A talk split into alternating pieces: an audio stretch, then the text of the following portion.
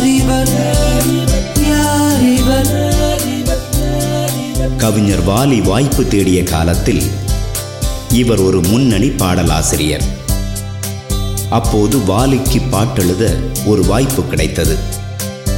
தடங்கல்களால் பாடல் தள்ளிப் போனதால் வாலியின் சகுனத்தின் மீது பழியை போட்டு வாலிக்கு பதிலாக இவரை அழைத்தார்கள்.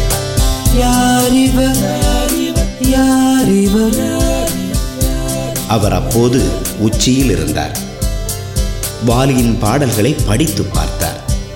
நன்றாகவே இருக்கிறது இதையே பயன்படுத்துங்கள் என்று பெருந்தன்மையுடன் கூறிவிட்டு சென்றார்.